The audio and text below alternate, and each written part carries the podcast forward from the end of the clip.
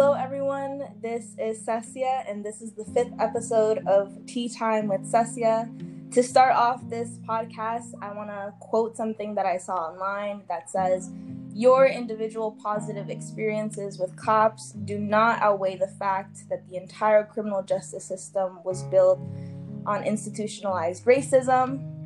I have the pleasure to introduce two peers from the college that I attend Tiffany and Micah.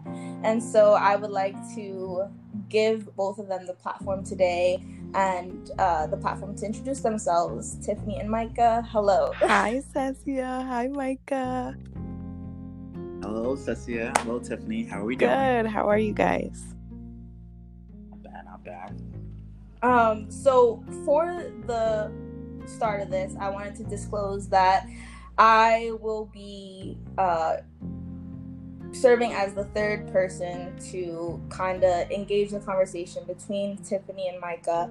Um, and we do want to make sure that this platform is used in the best capacity and in the most respectful respectful capacity.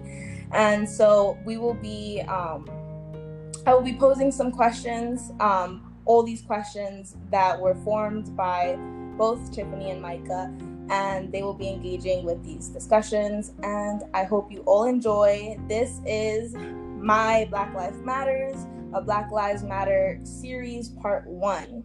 So I want to get started with the first question.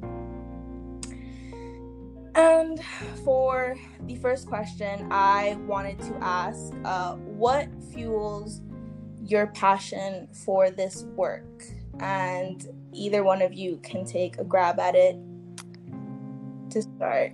um, Go ahead, Tiff. yeah, I could start. Um, I have never like seen myself represented in um, a lot of different spaces.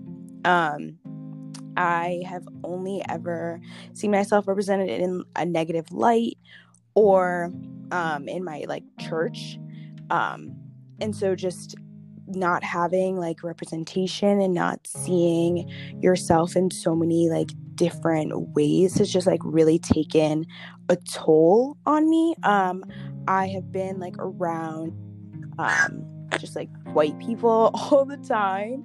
And so now just Mm. like as the Black Lives Matter movement um comes up, I'm just like realizing that there's a lot of um just like a lot of baggage maybe that um, I carry with me about like my own identity, if that makes sense. So I Mm. have just poured a lot of like myself and um, just like a lot of the passion that I have for making sure that chil- my future children are represented and the media starts to change and just so many different like caveats to the whole um, Black Lives Matter movement. I just really want um, representation. I think that's like the biggest thing that um, fuels a lot of my passion for just having my voice heard.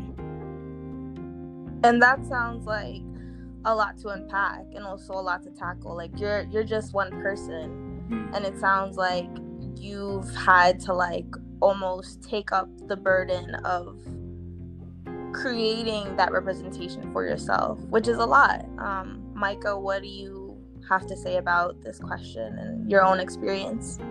Could you repeat the question for me, please? So the question was, what fuels your passion for this work or this movement or in general just what we're talking about? So, me being a black man in uh, America, it's it all it didn't start this summer. It didn't start, you know, years back. This has been going on for 400 plus years. Like we we don't even keep counting anymore because it's just like it's just adding on. You know what I'm saying? Um, this summer, I went to probably 10 plus protests just because getting that representation out there and like letting people know that listen this isn't an organization like we're out here like fighting for our lives like every day every day that me personally every day that i wake up I'm just like, yo, like, can we make it through the day? Like, can we like survive? You know what I'm saying? And just just seeing like my people just marching, like it brings it back to like, you know, um Dr. Martin Luther King Jr. and like it's like stuff like that. What they what they did then is literally what we're doing now. And Mm. for our generation is literally the fighting force. We literally are the power. We literally have the power to make a change. But it can only happen if we're doing it together. Right. That's real. And like to to go back on what you said, like a lot of people draw parallels between what's happening now and the civil rights movement. Mm. And when you think about it, like th- those things, all the changes that came from the civil rights movement, they didn't they didn't happen um, peacefully. And I don't say that to incite chaos, but I say that that a lot of things uh, that require change in this country, they require a lot of disruption, and not only Mm. disruption, like people people who are willing, who are not, or who are also not black, right, to to be a part of that force. Not saying that black people cannot mobilize by themselves, but to create a dramatic change on the system, everyone needs to collectively uh, be on the same page about what what's being fought for. And And, we're not we're not seeing Yeah, that. no, a hundred percent. I also think just like going back to um what Micah said, like that like this has not this hasn't been going on um just this summer, right? This is we've lost count and and that's so true. Like I'm seeing 400 plus years. Like how long even is 400 plus years? Like when you, I can't even conceptualize that number.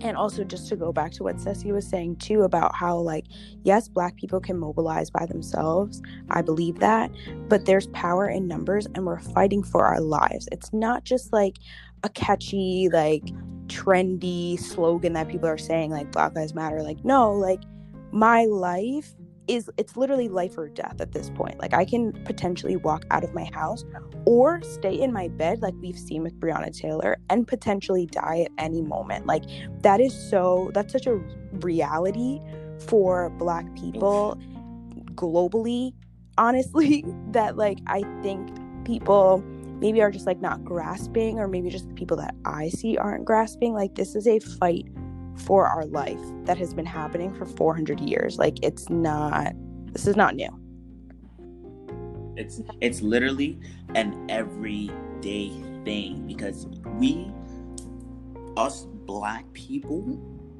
cannot do anything. Like li- literally any we can't buy what uh we can't buy anything at the store without getting shot. hmm We can't go for a run without getting shot. hmm Like there's no there's no warning, there's no it's just kill, kill, kill, kill. Like there's no there's no thought behind it.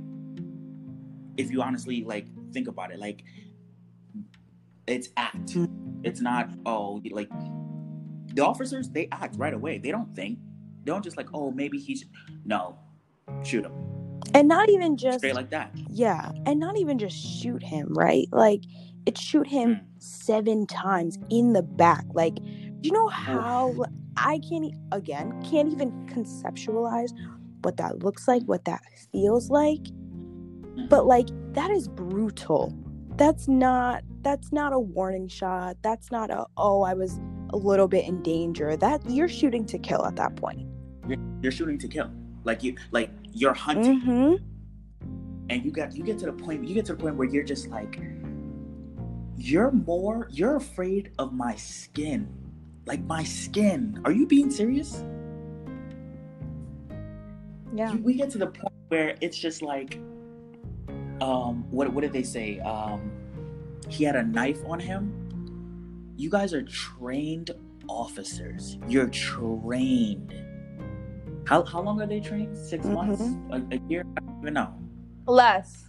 less less The that's the very like alarming and sad part of it is that the training is so small in comparison to like the scope of what the responsibilities of an officer is and the power that they mm. hold. But even when I think about like, okay, officers don't have that much training, they're supposed to help people, right? Cool. We're we were well, we are all RAs, we were RAs, whatever, right? We had two weeks, a week and a half of training, and I feel like we have better de-escalation skills than all of the Yeah. cops that Oh, are coming out with all the, these stories. There's no reason why we can walk into a room of 15 people and de escalate a situation, but they have multiple weapons at their disposal on their hips and they shoot to kill. There that doesn't make any sense and anyone who tries to rationalize that sick. Sick in the head yeah. because that doesn't make any sense to me. And you know what really like confuses me or no confuses me is mm-hmm. it's 5 against 1 how powerful is this man that you have to have five officers be at the ready, gun on holster or gun out, ready to go for stuff like that to happen? Like you, you're you're you intended to kill that man. hmm that man, that woman, you intended to kill them. Like that that was your intention from the bat. The minute you pulled your holster. And it's like stuff like that, stuff like that really it, it, it scares me, to be honest. It really scares me because anytime um like I'll be driving and I'll get like say I'll get pulled over or whatever, like what, whatever happens, like I get pulled over. It the minute I get pulled over, my first thought, well, first of all, my first action is to call somebody and have them on the phone hmm while everything happens. And then my first thought is just like, this could be my last day. Mhm. That is my. It's it's just like okay, this could be my last day. Um, let me just call. Can you just stay on the phone with me? Like I talk to uh, the person that I call him, just like have the conversation. Um, I let them know whatever like has happened. Like I didn't do anything wrong. Like this is what happened. Yada yada. Like I explained every detail because No. they can they can change the narrative hmm after they've shot. And that's why I'm so happy that Jacob Blake is alive because I think it is so easy for cops and the police department and you know mayors of the cities and whoever else to change the narrative like you said right and so even when Right.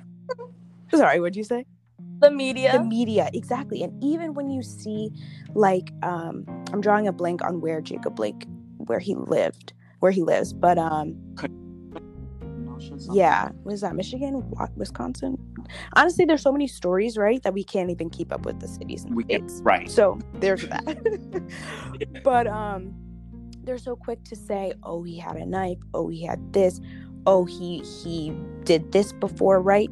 And again with the like the rationalization like if you're rationalizing someone getting shot in the back seven times you are sick period. There's that that Mm. there's no debate for that right?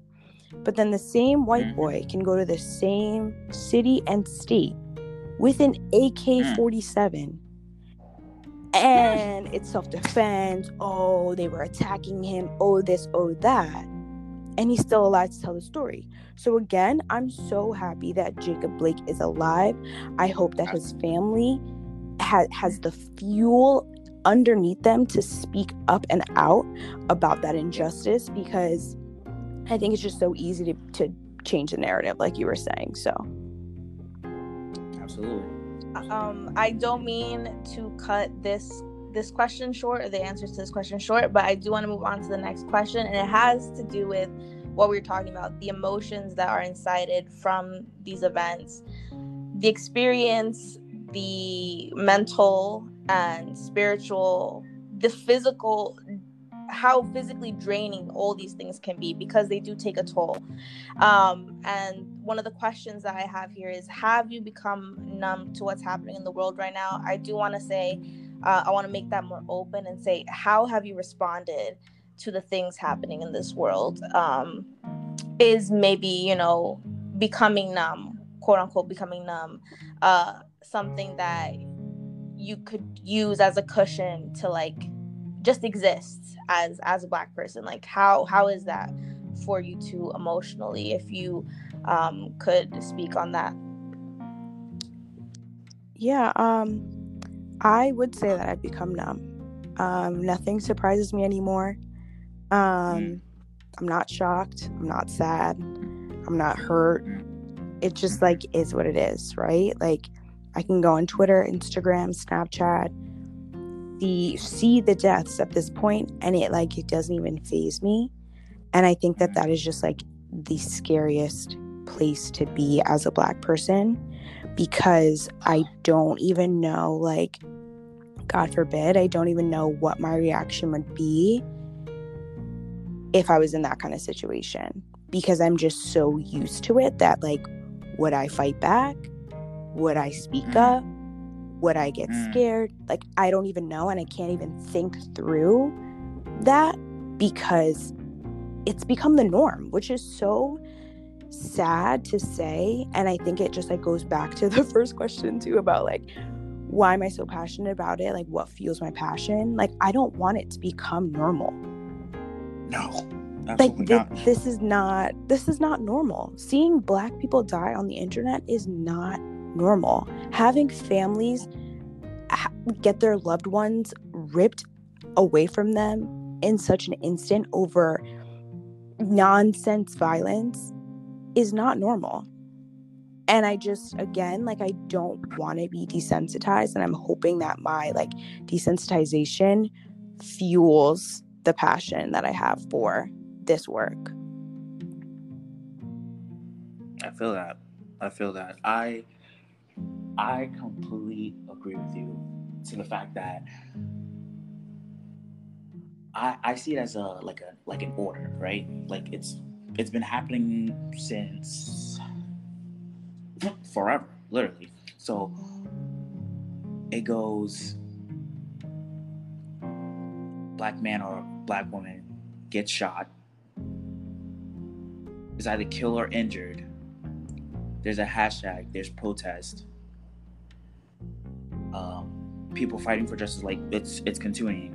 And then it just it just slowly like dies out like like people like start forgetting like like no.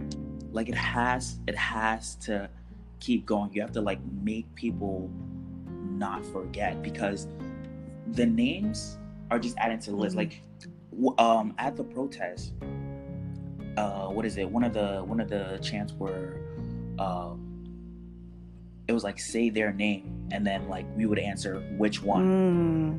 Mm. like how how like mental is that that you we we like have to keep on adding names to this? Like i've gotten to a point where i'm just like i pray i pray for the families like like and what they're going through and it's just like i'm, I'm, I'm numb. Like i i i don't know yeah, I even saw um, Jacob Blake's sister did an interview, and she said that she doesn't want pity. She's not even sad anymore. She just wants change, mm. and that really mm-hmm. resonated mm-hmm. with me because, like I said, I'm not sad. I'm not hurt. Right. I'm not. I don't. I don't feel anything anymore. I just want change. That's it. And for change to happen, there's a lot of misconceptions to unpack about this movement in order for uh, people who are not black to see themselves as being integral parts of this movement. And so I have another question, and that question is so, what is one misconception or pet peeve um, as it relates to how white people or non people of color view this movement um, and you two have spoken already a little bit about what that looks like. But if you could, you know, elaborate more on what exactly do people who are who are not black um, and witnessing what is happening have to do, or what is it that is stopping them from being the being those allies that they need to be. Not should not not that they uh what is it? They they shouldn't have an option, but they do in their eyes. What is it that's stopping them? What's the misconception? I'll tell you right now. I'll tell you now. Sorry, Tiff. if No, you're go, good. I'll tell you right now. They don't. One, they don't care. Because if it's not happening to them, it's not. Mm-hmm. Like that's. It's. If it's not affecting anybody in their circle or anything, they're not going to take it serious. Because you'll you'll you'll see, oh, I have a black friend, Mm. yada yada. You know that that whole black friend thing. I'm just like, what does that exactly mean to you? Mm. What What are you doing for your black friend? Like, have you talked to your black friend? Have you like talked to him, to him to see like him or her to see how they're doing? Like, what's going on? Anybody can have a black a black friend, Mm-hmm. but to really like go in depth and see like learn learn the history, learning what you can do to like make a change. But in all honesty, they don't care. Like, if it, I stand by this. If it does not affect that person, they will not care about it. Yeah. I think also too, just like my biggest pet peeve is going on Twitter, getting the CNN alert, having my mom or dad tell me, oh, another black person was shot, another black person was killed, another this happened in this place, in that place, in this city, in that city. Cool. I go on Instagram, selfies, living it up, especially now in the global pandemic, but that's a whole different story for another day. But Tiff, Tiff, I don't mean to cut Go you ahead. off, Tiff. But let's talk about let's talk about no, we're not, we're not even gonna talk about it. But I just want to like just make the statement. Let's talk about how we posted a black square one Hmm. day, and then we posted something way different the next Hmm. day. right. I'm just gonna keep it at that. But go ahead. No, that that's exactly it. Just like seeing people live it up when I as a black person, my my family, the people I love and cherish, I don't know if they're going to make it home. It just like hits home that I live in a very different America than the people I see on Instagram or Twitter or whatever uh, Snapchat, whatever social media platform, right? Or even just people I know, right? Like people I know get to live their life authentically, joyfully, everything. And they're not concerned if they make it home or not. They're not concerned if their dad, brother, sister, mom, grandma makes it home or not. And I think mm-hmm. that's that's my biggest pet peeve is just being able to be so carefree when there are people dying every day at the hands of police. That is so crazy to me. And just and and I think just to sit in that cuz for me I'll I'll name it out. I call people out. I have no problem at all. We know you do. Um, I live for it every single time. I, I giggle a little bit, but I I just I think just just sitting in the fact that you cuz it's I know you're seeing it, right? Like I see things on Twitter that don't necessarily pertain to me. So I know you're seeing it and you can just sit mm-hmm. and like sit in your whiteness or sit in your and not have any guilt or not have any not feel the need to speak up. That's a mental illness. That's sick to me.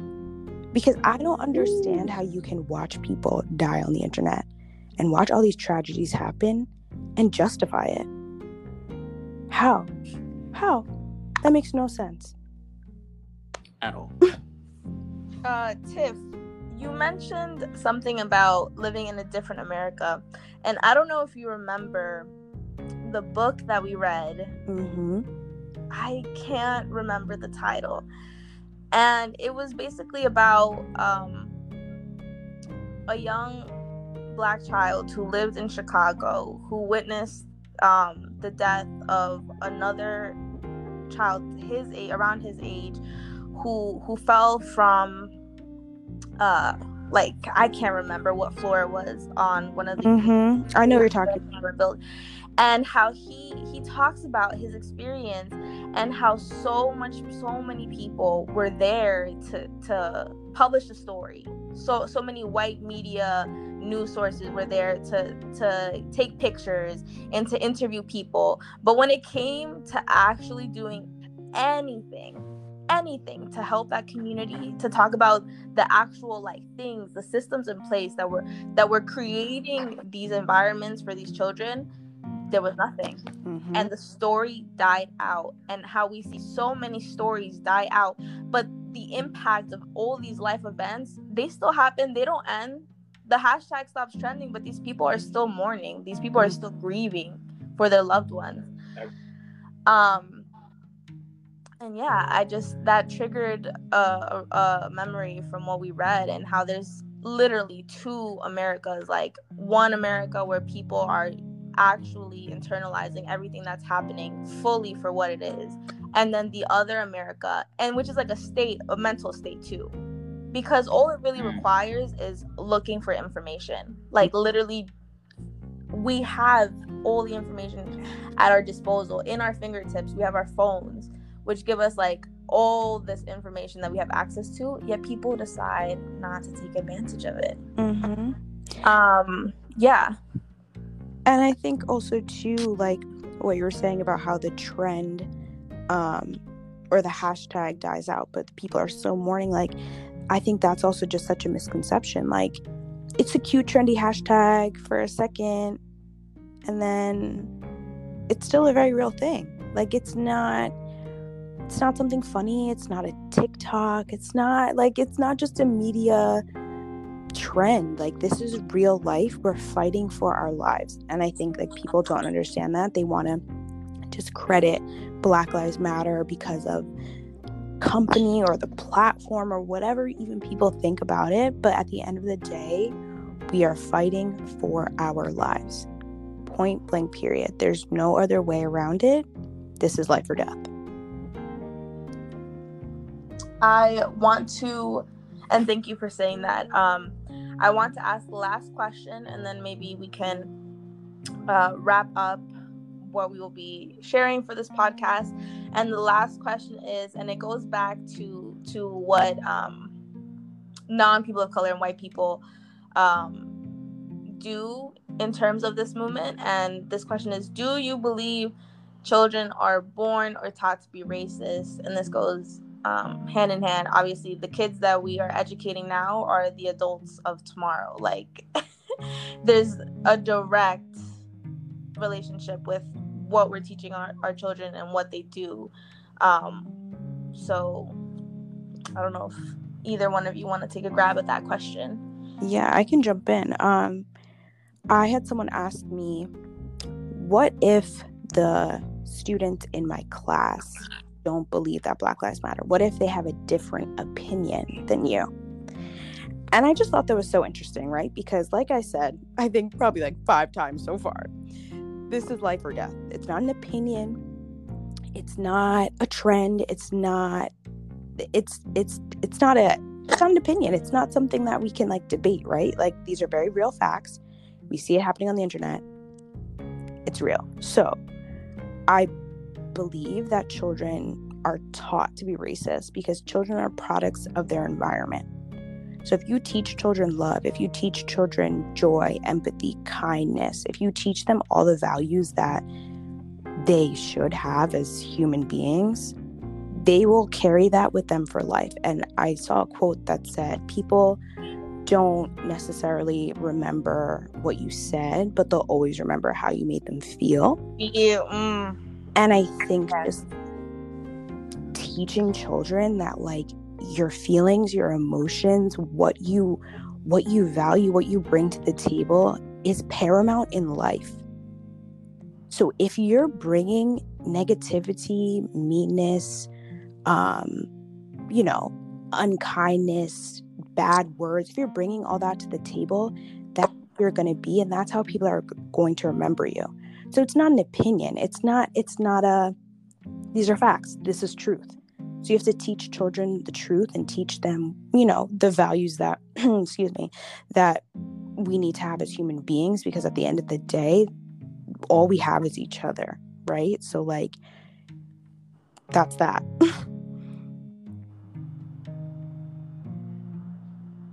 Micah, do you want to share a response to that question as well? Do you want me to repeat the question?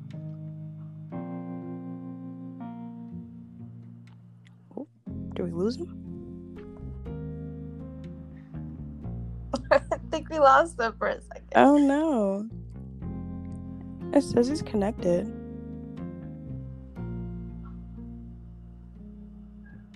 Hmm.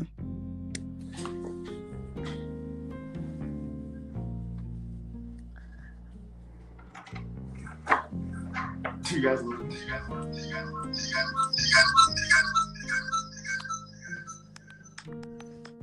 Hello. Hi. Okay. Lost me there for a second. so I completely agree that um, the children of the future, when they, you're not born racist. You're you're taught it. Mhm. Your family, your environment, whatever is around you, and it gets to the point where we watched this video yesterday in class, and um, I think it's uh it was Fox or ABC. Like they did a a segment where uh, they put like kids in front of the table. I think everybody's seen this video, but they put kids um, on the table and they asked them. It was um it was a picture book and it had like kids that were white all the way down to uh, kids that were dark, right? Mhm. and they had them point like they asked them a question like one of the questions was just like uh which which kid do you think your parents would like? And they pointed at the white kid. And then which kid would your parent wouldn't like? And they pointed at the black kid. And then they asked why. Because one of the kids said um because because they're dirty. And i was just like wow. And then another another one was because it was because they were black. And like me watching this video i was just like bro you taught this. Mhm. you're, you're literally taught this. Like your parents or whatever what whatever whatever um whatever um i don't know role model was around you Mhm. taught you this subject and like made you say these words. Because these these aren't your thoughts. This is what you hear this this is what you hear every day. So i'm just like me watching this i'm just like i i, I personally was getting like i'm not even mad at the children but it's just like I, i'm more like ups, disappointed in the parents Yeah. for like because do you see what your child is teaching and then like they moved up to like middle middle school um and they were just like they same questions like i don't remember the same question uh, the questions like that but they asked them um same questions and they were just like oh like the, the parent one's the only one i can remember to be honest. Mhm. but they asked them they was just like oh which one is like which one would you like to like hang around all that stuff like that? And then warmed my heart shorty was just like she was pointing at all of them she was just like and i was just like wow. Like it's taught this like because because oh i don't know if it was like um older kids like have a better understanding obviously of what's like going on they're just like that's my friend. Like what's the what's what's the issue? Like i the whole and it's not the whole like i don't see color thing because please please please please please please please please please Right. Right. i need i need you to to see it. See it. Open your eyes please. Like it doesn't work out like that. Like yeah no i totally agree and i think that like like you were saying just kids kids are are products of their environment. They're only going to do what they think um what they've seen their parents do what they think their parents like.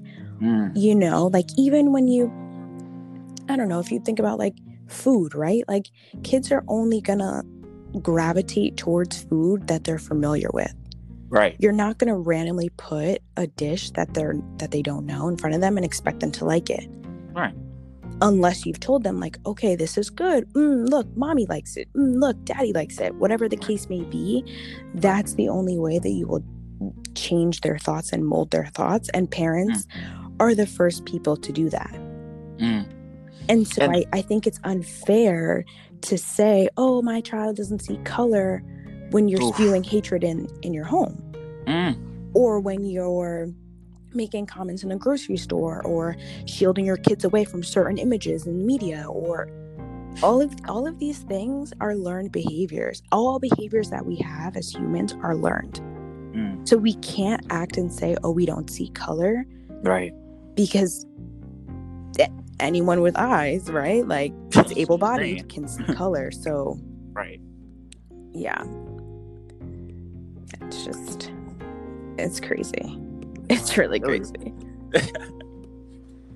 Okay, so um, unless we want to address any other question, um, I appreciate you both for um, taking the time, taking the energy, taking the mental space to even address these questions, um, because obviously no no one is entitled to that.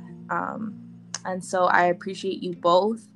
Um, and I do want to let the audience know we will be addressing other aspects of of what this is, what this looks like. We will be addressing education. We will be addressing the media. We will be addressing um, what is known as like black faces in high places, um, role models in the community. And um, thank you so much for for what you had to share. Thank you. thank you for allowing us to share it Honestly, like wow.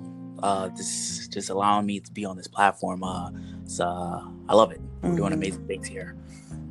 yeah And uh, thank you for sharing. Honestly, the fire. It's fire. This podcast might burn the people listening to it. um, because what what we just shared is just might be too much. it might Too be much. but um, thank you so much. I hope the audience listening to this enjoy. I mean, I know you enjoyed this podcast, so please tune in to the next one. We'll be talking about Black Lives Matter in education. Um, thank you, Tiffany, and thank you, Micah. This was the fifth episode of Tea Time with Cecia. I will see you next time for the sixth episode. Bye.